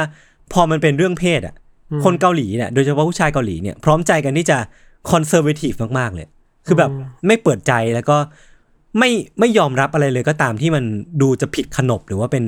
ผิดธรรมชาติที่เขาคิดเอาไว้ หรือว่าผิดค่านิยมทางสังคมที่เขาได้รับการหล่อหลอมมา เออ อย่างเช่น กรณีที่เราเห็นได้ได้เร็วที่สุดเนี่ยคือโอลิมปิกปะที่แบบน้องที่เป็นนักยิงธนูอะที่ได้เหรียญทองอะหรือว่ายิงปืนผมไม่แน่ใจ เอออคือคือเธอแค่ตัดผมสั้นอะมันก็มีดราม่าว่าเอ้ยเป็นผู้หญิงจริงหรือเปล่าเออหรือว่าอะไรพวกเนี้ยมันก็เออมันก็เป็นเรื่องที่เราเห็นได้บ่อยในสังคมเกาหลีนะคครับรับ ครับซึ่งคดีเนี้ยคดีที่กังนำเนี่ยมันก็อาจจะเป็นตัวเร่งปฏิกิริยา ให้มีการออกมา take action เรื่องความเท่าเทียมทางเพศให้มากขึ้น ให้มันมีการพัฒนามากขึ้นนะว่า แม้ว่ามันจะต้องแลกกับการเสียชีวิตที่มันไม่ควรเกิดขึ้นก็ตามเอาจริงๆแล้วเนี่ยเรื่องราวเนี้ยมันก็ประมาณนี้ไม่ทัน ซึ่งอืมสิ่งที่อยากพูดต่อมันคือว่าเรื่องเนี้ยมันไม่ได้จบเพียงแค่ในเหตุการณ์เนี้ยแต่ว่าหลังจากนั้นหนึ่งปีสองปีสามปีเนี่ยมันก็ยังคงถูกพูดถึงยังคงมีผู้คนที่ยังไม่ลืมเหตุการณ์นี้ คือที่กังนำเนี่ยในทุกๆ ปีเนี่ยพอมันถึงวันครบรอบของเหตุการณ์นี้ครับมันจะมีกิจกรรมเพื่อระลึกถึงการเสียชีวิตของเหยื่อในคดีนี้ด้วย มันจะมีการเดินขบวนของผู้หญิง หรือว่าผู้ชายเองก็ตามที่มีอุดมการณ์ตรงกับกับผู้คนเหล่านี้เนาะ แล้วก็มีการติด Post-it ที่เขียนข้อความเอาไว้ว่า เราจะไม่ลืมเธอนะ หรือว่าเราจะทำให้เรื่องเนี้ยมันถูกพูดถึงมากขึ้นกว่านี้จริง ๆ ให้ได้ ล่าสุดของปีนี้พิธันในปี 2021 เนี่ย ด้วยสถานการณ์โควิด หรือว่าอะไรก็ตามเนี่ยมันก็เลยมีการจัดงานขึ้นทั้งออฟไลน์แล้วก็ออนไลน์เนาะที่ให้ผู้คนเนี่ยในออนไลน์เนี่ยจะให้ผู้คนเนี่ยครับสามารถเข้าไปแปะ Post-it ข้อความของตัวเองในเว็บไซต์ได้ด้วยเหมือนกัน แล้วก็สำสำหรับคนที่สะดวกก็จะสามารถเดินทางไปที่กังนำได้ด้วยเช่นกันครับทั้งหมดทั้งมวลเนี่ยมันก็เป็นหลักฐานว่าพวกเขาเนี่ยจะไม่มีวันลืมเหตุการณ์นี้ แล้วก็จะสู้ต่อไปเพื่อความเท่าเทียมจริง ๆ ในประเทศเกาหลีใต้ครับ อืมคือเรื่องเนี้ยพี่ทันมันมีหลายเรื่องมาก ๆที่ อยากถกกันอะแต่ว่าต้องค่อยๆพูดอะมันเป็นเรื่องเซนซิทีฟมากๆเนาะอืมเรื่องแรกเนี่ย คือเรื่องที่มันโคตรยากเลยสำหรับผมมันคือเรื่องอืมอาการทางจิตกับ misogyny หรือว่าความเกลียดชังผู้หญิงอะคือคิมซองมินอะมีทั้งสองอย่างเนี้ยในเวลาเดียวกันอืมคือต้องยอมรับก่อนว่าเขาเนี่ยเป็นผู้ป่วยจิตเภท และไออ้อาการป่วยจิตเภทเนี้ยมันก็นำไปสู่ความคิดเกลียดชังผู้หญิงตามมา แต่ว่าไม่มีไม่มีใครรู้ว่าอันไหนมันเกิดขึ้นก่อน หลังอะอะไรเงี้ยครับ ซึ่งมันก็เลยกลายเป็นการตั้งคำถามว่า เราจะสามารถโทษเขาได้แค่ไหน หรือว่าเราควรจะตีความเขาได้แค่ไหนพี่ทันพี่ทันว่าไงบ้าง เราว่าเรื่องพวกนี้เวลามันต้องชั่งน้ำหนักนะครับอืมอืมว่า ว่าอะไรเป็นเหตุหลักอะไรรองหรือว่าอะไรเกิดก่อนอะไรเกิดหลังอะมันพูดยากประมาณหนึ่งนะครับ คือ ของแบบเนี้ยมันมันจำเป็นต้องมีงานวิจัยต้องยิ่งสมมติถ้ามันเป็นเรื่องจิตเภทอะอืมอืมันจะเป็นต้องมีงานวิจัยมารองรับหรือมาวิเคราะห์ว่าจิตเภทมันส่งผลต่ออะไรได้บ้างนะครับอืมอืมแต่ในเวลาเดียวกันเนี่ยเราเองก็ไม่ใช่ไม่ใช่ผู้เชี่ยวชาญเนอะแต่เท่าที่ศึกษามาบ้างหรือค้นค้นหาอ่านมาบ้างเนี่ย เราคิดว่า พูดแบบกว้างกว้างกว้างมากสุดเลยอะสิ่งที่เราพอจะพูดได้ในฐานะคนทั่วไปที่ไม่ใช่ผู้เชี่ยวชาญนะมคืออมอืม จิตเภทอะ มันมันเกิดขึ้นได้ทั้งปัญหาจากภายในตัวเราเอง กับพันธุกรรมหรือจากอะไรต่างๆ รวมถึงปัจจัยภายนอกที่มากระตุ้นอะอืมอืมอืมครับ อืม หรือในอีกเวนึงเวลาเรามี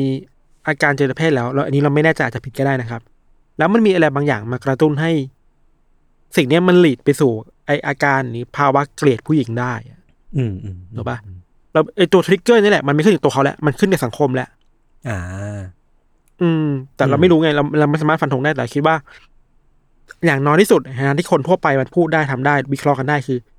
เฮ้ยปัญหาความรุนแรงสังคมไทยอะหรือสังคมโลกหรือเกาหลีหรือว่าอะไรพวกนี้ครับเราไม่เกี่ยวข้องกับอาการทางจิตอะฆาตกรโรคจิตฆาตกรต่อเรื่องฆาตกรอะไรแบบเนี้ยครับ มันไม่สามารถคิดแบบตัดทิ้งเรื่องระหว่างเรื่องจิตใจกับสังคมออกจากกันได้อะอืมใช่ มันไปด้วยกันได้ใช่แต่น้ำหนักจะต่างกันแค่ไหนเนี่ยมันเคส by เคสไปอะอืมอืมอืมมหรือว่าอะไรเกิดก่อนอะไรเกิดหลังเนี่ยมันเคส by เคสไปอะซึ่งมันต้องมันต้องวิเคราะห์เยอะมันต้องการผู้เชี่ยวชาญมายืนยันจริงๆอะเนาะครับเออถ้าถ้าคนทั่วไปมาฟังเคสแบบนี้แล้วเราเราคิดว่า เราคงปฏิเสธไม่ได้หรอกว่าสังคมมันก็หล่อหลอมคนให้เป็นฆาตกรด้วยเหมือนกันน่ะจริงครับ และอะและอะไรบางอย่างนั่นแหละที่มันเป็น trigger trigger ที่แปลว่ามันมันเป็นตัวเหนี่ยวไกทำให้คนอืมอืมป ลดล็อกตัวเองออกมาฆ่าคนได้ มันมีจุดเปลี่ยนนั้นอยู่อะอืแล้วสังคมมันสร้างจุดเปลี่ยนแบบนั้นขึ้นมาแหละเราว่านะครับอืมอืมนั่นแหละ เหมือนเหมือน เท่าที่ผมไปอ่านมา พี่ทันมีความเห็นคล้าย ๆ กันกับกับของผู้เชี่ยวชาญบางคนที่เขาเอามาพูดถึงเรื่องนี้เนาะแต่ผมจะไม่เมนชั่นแล้วกันเนาะคือเขาก็บอกว่า เวลาเราเวลาผู้ป่วยจิตเภทมีอาการเกิดขึ้นมาเนี่ย มันเขามักจะเอ็นเอียงความเกลียดชังหรือว่าแม้กระทั่งความความกลัว ไปสู่อืมอะไรบางอย่างที่มันอ่อนแอกว่าคืออันนี้ก็ที่เหมือนที่ป็นเขาคิดว่าอ่อนแอกว่าถูกไหมใช่ที่เขาคิดว่าอ่อนแอกว่า อันนี้ก็เหมือนเป็นอาการเนาะแต่ว่าอืมมันก็ไม่ได้ฟันธงอะเพราะว่าอาการมันค่อนข้างปัจเจก บางคนก็อาจจะไม่เป็นอืมบางคนก็อาจจะเป็นแบบนี้ ซึ่งผมมามองว่าคล้ายๆพี่ทันเว้ยเรื่องค่านิยมเรื่องสังคมอะมันถูกหล่อหลอมมาให้ผู้หญิงเนี่ย เป็นเพศที่อ่อนแอกว่าอืมเออ เพราะฉะนั้นเวลาที่ผู้ป่วยจิตเภทเนี่ย ต้องการจะเอ็นเอียงไปทางอะไรบางอย่างที่มันอ่อนแอกว่า สังคมมันก็หลีดหลีดเข้าไปในเวรนั้นด้วยเช่นกัน แต่อันนี้ก็เป็นแค่การวิเคราะห์แบบเบื้องต้นมากๆผิวเผินมากๆเนาะเราก็ไม่ใช่ผู้เชี่ยวชาญเนาะอืมอืมจริงๆแล้ว สังคมมันเป็นยังไงไม่รู้นะ แต่แค่ค่านิยมอะไรบางอย่าง มันสร้างภาพลักษณ์ภาพจำว่าผู้หญิงเป็นเพศเพศที่อ่อนแอกว่าผู้ชายอะครับ อืมอืมเพราะฉะนั้นเวลาคนมันติดภาพจำแบบนั้น ติดการปลูกฝังความคิดมาแบบนั้นอะ มันก็ไปทางนั้นได้เนาะก็จริงครับ อืมมเอออ คล้ายๆกับเคสของเราอะ จริง ๆ เวลาเราบอกว่า วิธีการที่เดนนิสนิลเซนเลือกเหยื่ออืมเขาเขาเลือกจากคนที่เปราะบางกลุ่มอ่อนอ่แออนแอกลุ่มเออกลุ่มที่ไม่มีตัวตนในสังคมหมายถึงไม่ถูกรับรู้ตัวตนในสังคมอะ ครับ แล้วการฆ่ามันก็เลยง่ายขึ้นไงเพราะว่าอืมฆ่าแล้วมันจะไม่ต้องรับผิดชอบ เพราะมันไม่มีใครมาถามเขารับผิดชอบอะ อืมอืมเออ มันนี่แหละ สังคมมันสำคัญนะจริงทำให้ฆาตคดีฆาตกรรมมันรุนแรงขึ้นไม่รุนแรงขึ้นเนี่ย สังคมก็เกี่ยวอะในการเป็นอืมมีปัจจัยและผลักดันให้เขาทำมากขึ้นกว่าเดิมหรือเปล่าอะครับ ครับ ซับซ้อนมากเลย ผมว่าแม่งเป็นเรื่องที่ซับซ้อนมากแล้วก็เนอะไม่ไม่มีผู้ร้ายเพียงคนเดียวแน่นอน คือเราจะไม่สามารถแยกจิตเภทกับอาการมิโซจินีออกจากกันได้เขาเพราะว่ามันเป็นส่วนหนึ่งของการที่คิมซองมินเนี่ยนำไปสู่การก่อเหตุของคิมซองมินแล้วกัน คืออย่างน้อยในตัวคิมซองมินอะสองอย่างเนี่ยมันเกิดขึ้นในตัวคนคนเดียวกันอะถูกปะใช่ไหมใช่ใช่ใช่จะสัมพันธ์ยังไงเราไม่รู้หรอกแต่ว่าถูกต้อง คนหนึ่งคนมันมีสองอย่างนี้รวมกัน แล้วมันอันตรายมากๆอะอืมอืมอีกเรื่องหนึ่งไม่ทันที่ที่อยากจะพูดถึงก็คือว่า การออกมาเรียกร้องอะความปลอดภัยให้ตัวเองอะของผู้หญิงเหล่าเนี้ยอืมมันเป็นเรื่องผิดไหมวะคือผมอะรู้สึกว่ามันไม่ผิดเว้ยเพราะว่า พวกเธอก็ก็ทำตามที่คือมันไม่ควรจะต้องออกมาเรียกร้องแบบขนาดนี้เพื่อตัวเองด้วยซ้ำเพราะว่ามันควรจะเป็นเรื่องที่ที่รัฐบาลจัดการให้ว่าแบบเออมันมีนโยบายรองรับ หรือว่ามีมาตรการออกมารองรับจากคดีเนี้ยครับ เออเพราะเรา เคยชินกับสังคมนี้มันไม่ปลอดไม่ปลอดภัยป่าวะไม่รู้สึกคือ เราอาจจะเคยชินกับไอความไม่ปลอดภัยว่ามันเป็นเสียงปกติไปแล้วอะอือหือเวลามีใครสักคนหนึ่งออกมาเรียกร้องก็เลยคิดว่า เรื่องทำไมก็อยู่กันปกตินี้อะเออเออเออเออแล้วส่วนใหญ่คนที่บอกว่ามันมันปกติ เพราะว่าเขาไม่ได้รับผลกระทบจากสิ่งนี้ไงถูกต้อง เออ มันเลยมองว่า เอ้ย ก็ปล่อยปล่อยไปเถอะก็ฉันไม่ได้รับเอฟเฟกต์อะไรอะฉันต้องไม่แคร์อะไรเรื่องพวกนี้ด้วยอย่างเงี้ยครับ อืมอืมอืมมันนั่นแหละ มัน เวลาสสังคมมันทำให้คนมองคำว่าปกติกับไม่ปกติไม่เหมือนกันอะอือหือคนที่ไม่ได้มีปัญหา คนที่ไม่ได้รับเอฟเฟกต์ก็มองว่ามันปกติอะจะไปแคร์อะไรอืมแต่อืมคุณก็ลืมไปว่าเฮ้ยคนส่วนอีกเยอะมากๆเลยนะที่เขาต้องอยู่กับความกลัวแบบนี้ความไม่ปกติแบบเนี้ยครับ ครับ อือหืออืมคือสำหรับผมอะเรื่องเนี้ย ไม่ว่าสาเหตุมันจะเป็น schizophrenia หรือว่าจะเป็น misogyny อย่างไรก็ตามอะเหยื่อมันมีพวกเดียวอะคือผู้หญิงอะ คือคือไม่ว่าสาเหตุจะเป็นอะไรก็ตามเนาะพวกเธอคือผู้ที่รับผลกระทบอะแล้วมันก็ไม่แปลกแล้วมันก็แฟร์มากๆที่พวกเธอจะออกมาเรียกร้องในสิ่งที่พวกเธอต้องการถึงความปลอดภัยถึงมาตรฐานทางสังคม หรือก็อาจจะเป็นภาพใหญ่เรื่องของ gender equality ที่มันใหญ่ไปกว่านั้นนะนะครับอืมอืมมันสังคมมันเปลี่ยนไปแล้วเนาะเวลาเราพูดอืมอะไรแบบเนี้ยมันมันคือการพูดเพื่อให้ทุกคนมันปลอดภัยจริงๆอะเออใช่ เออ เราฟังเรื่องยุทธต่อแล้วเราคิดถึงเคสที่ญี่ปุ่นนะครับ ที่ญี่ปุ่นเนี่ย เมื่อสักไม่กี่ปีที่ผ่านมามันมี movement me too เนาะอ่าครับคือเกาหลีใต้ก็มี me too เนาะญี่ปุ่นก็มีอืม me too เนาะที่มันเป็น movement ที่ค่อนข้างแบบสำคัญมากๆอะครับอืมใน me too ญี่ปุ่นอะว่ากันว่ามันจุดจากผู้หญิงคนหนึ่งชื่อว่าคุณเชียวริอิโตะคุณเชียวริเนี่ยเขาเป็นนักข่าวเก่าอืมแล้วก็แบบเป็นนักข่าวที่แบบเวลาเขาหาแหล่งข่าวจะแบบไปพูดคุยมีสนิทกันอะไรเงี้ยอืมแล้วไปเจอเหมือนกับเป็นคนในแวดวง ไม่แน่ใจแวดวง สื่อหรือนักเขียนหรือว่า มีความใกล้ชิดกับนักการเมืองนั่นแหละเนาะเป็นคนเป็น elite อะเอาพูดง่ายๆเป็น elite ในสังคมคนหนึ่งแบบก็ชวนเธอไป drink เว้ยเธอก็ไปเนี่ยนะคนรู้จัก เธอก็เมา แล้วก็ถูกคนเนี่ยอีตาเขาเนี่ยพาเข้าโรงแรม แล้วก็อืมทำอะไรเธอ โดยที่เธอยืนยันว่าเธอไม่ได้ยินยอมเธอไม่รู้ตัวเลย ตอนที่ชิโอริคุณชิโอริออกมาพูดเรื่องนี้ครับ มีคนญี่ปุ่นเยอะมากที่แบบ ตอนแรกคือแบบเฮ้ย โมหรือเปล่าอืม ยังไงนั้นหรือเปล่าอะไรเงี้ย แต่เรื่องหนึ่งที่เอ่อความจริงเป็นยังไงก็ว่ากันไป แต่ว่าเรื่องนี้มันเกิดขึ้นคือหลังจากที่คุณเชอริรู้ว่าตัวเองถูกข่มขืน คือเธอเชื่อว่าตัวเองถูกข่มขืนเนาะเราก็เชื่อว่าเธอถูกข่มขืนไว้พูดนี้ดีกว่าเออแล้วเธอก็ไปแจ้งตำรวจ ไปแจ้งเจ้าหน้าที่ด้านด้านเนี้ยสิ่งที่ตำรวจญี่ปุ่นทำอะคืออะไรรู้ประโยชน์อันนี้เป็นเราเพิ่งรู้มาแล้วเราตกใจมากเว้ยคืออืมญี่ปุ่นเวลาเมื่อก่อนนะก่อนหน้าเนี้ยเวลาที่มันคดีข่มขืนเนี่ย สิ่งที่ตำรวจญี่ปุ่นทำคือให้เหยื่อมานอนแล้วเอาตุ๊กตามา อืม เพื่อมันสาธิตว่าเหยื่อที่เป็นตุ๊กตาเอ้ยคนที่ทำที่เป็นตุ๊กตาเนี่ยทำอะไรกับผู้หญิงบ้างแม่อะแย่ว่ะโคตรแย่เลยแล้วแบบเออแย่เชื่อนี่คือมีอะไรแบบนี้ด้วยเหรอวะ คือนี้เออเราไปดูมาจากสารคดีคนเชียรินะแล้วมีบางครั้งที่เธอสู้คดีมา แล้วมีตำรวจพูดกับเธอว่าเฮ้ยเรื่องข่มขืนของเธออะมันควรจะอยู่ในแบบกล่องดำอะอืม คือเธอพูดไปมันก็เป็นคนถูกเอาไปหลอกสังคมนี้มันไม่สนใจคุณหลอกอะไรเงี้ยอืมคุณเชียริก็สู้มาตลอดเป็นสุดท้ายก็คือแบบเป็นหนึ่งในไอคอนของญี่ปุ่นในการเอามาพูดถึงว่าตัวเองถูกล่วงละเมิดทางเพศยังไง เป็นคนปลุกกระแสมีทูในญี่ปุ่นอะไรเงี้ยครับครับ เรื่องหนึ่งที่เราคิดว่าน่าสนใจมากคือ consent น่ะ อืมคือเคสเนี่ยของชิโอริคุณชิโอริอะครับนำไปสู่การพูดคุยในสังคมญี่ปุ่นว่า consent ของคุณแต่ละคนคิดคิดว่าคืออะไรแค่ไหนนะอืม มีบางคนคิดด้วยนะว่า ไอ้การที่คุณไปกินเหล้ากินเบียร์ด้วยกันแล้วเมาอะไอ้การที่คุณเมาอะ มันคือ consent แล้วนะว่าคุณสามารถมีอะไรกับเธอได้อะเฮ้ยโอ้มันมีสวดคนมันมีคนคิดอย่างนี้จริงๆเว้ยแล้วมีคนหลายๆคนคิดแบบนี้จริงๆอะอันตรายคือมากเลยอะเขาเขาเซ็นสัญญาณว่าไอ้การเมาแปลว่านี่คือ consent แล้วอะอืมเออมันมันจุดดีเบตมันนี่ขึ้นในสังคมญี่ปุ่นว่าเอ้ยเรามาเรามาคิดเรื่อง consent กันใหม่เถอะไอ้ความยินยอมมันคืออะไร มันต้องเอ่ยปาก นะ มันต้องรู้ทั้งสองฝ่ายไม่ใช่คุณโมเมเองอะไรอย่างเงี้ยครับ เออ เราคิดว่าเคสแบบเนี้ยทั้งในเกาหลีใต้ญี่ปุ่นไทย มันเยอะมากนะ จริง เยอะมาก เยอะมาก เออ แล้ว